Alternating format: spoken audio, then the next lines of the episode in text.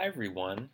So, I wanted in this episode to share a story with you that I thought might be of interest and seemed relevant to the sorts of things that I often talk about uh, on the podcast. I was recently in Miami on vacation, and one of the things I learned about Miami is that it's really not a walking city, so I ended up needing to take an Uber a few different places around around the area. And when I was leaving, I was running a bit late, and so ended up needing to take an Uber to the airport. And it just so happened that uh, my Uber driver was a guy who's, I'm guessing, probably about my age, um, had recently moved from Venezuela to Miami with his wife and his two school age daughters. Uh, I think in the beginning of our interaction, we were both a little bit hesitant because he had limited English and I had limited Spanish. But once we both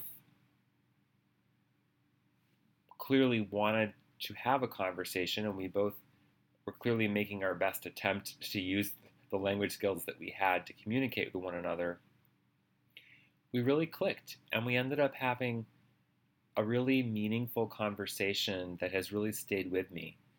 Um, you know, we talked about both of our backgrounds, where we grew up.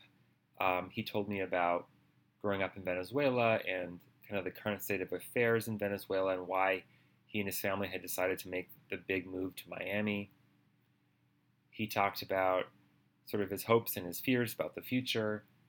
You know, I told him that I was born in Australia and what it was like to live in Minnesota and in Boston with you know cold winter weather. Uh, and then we also just kind of chatted about other random things. But by the time he dropped me off at the airport, I, I had become aware what a sense of connection had sort of emerged between the two of us. And I, I think that he might have felt that same sense of connection.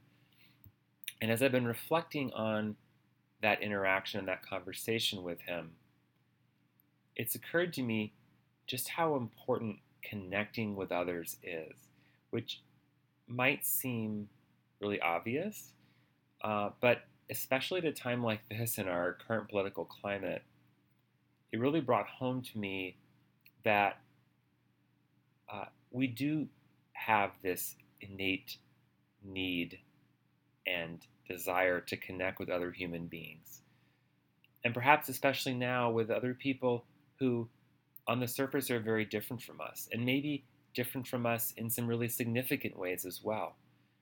But this this this experience just reminded me of the importance of engaging in those moments when it can feel very easy to disengage and to think, oh, there's too much of a gap here, whether it's a language gap or a cultural gap or both and and to really kind of lean into the experience.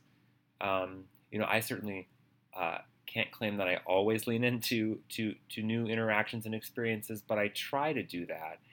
And I just thought I'd share the story with you because it was a good reminder to myself of the importance of connection in in, in our relationships with others. Um, you know, being aware of both the differences and the commonalities that we share with people and when we have these moments where we can engage with someone else, to do our best to, to be present to those. So I hope the story was interesting and, and relevant. Um, as always, I'd love your thoughts or comments at iccimodel at gmail.com. Thanks so much and take care.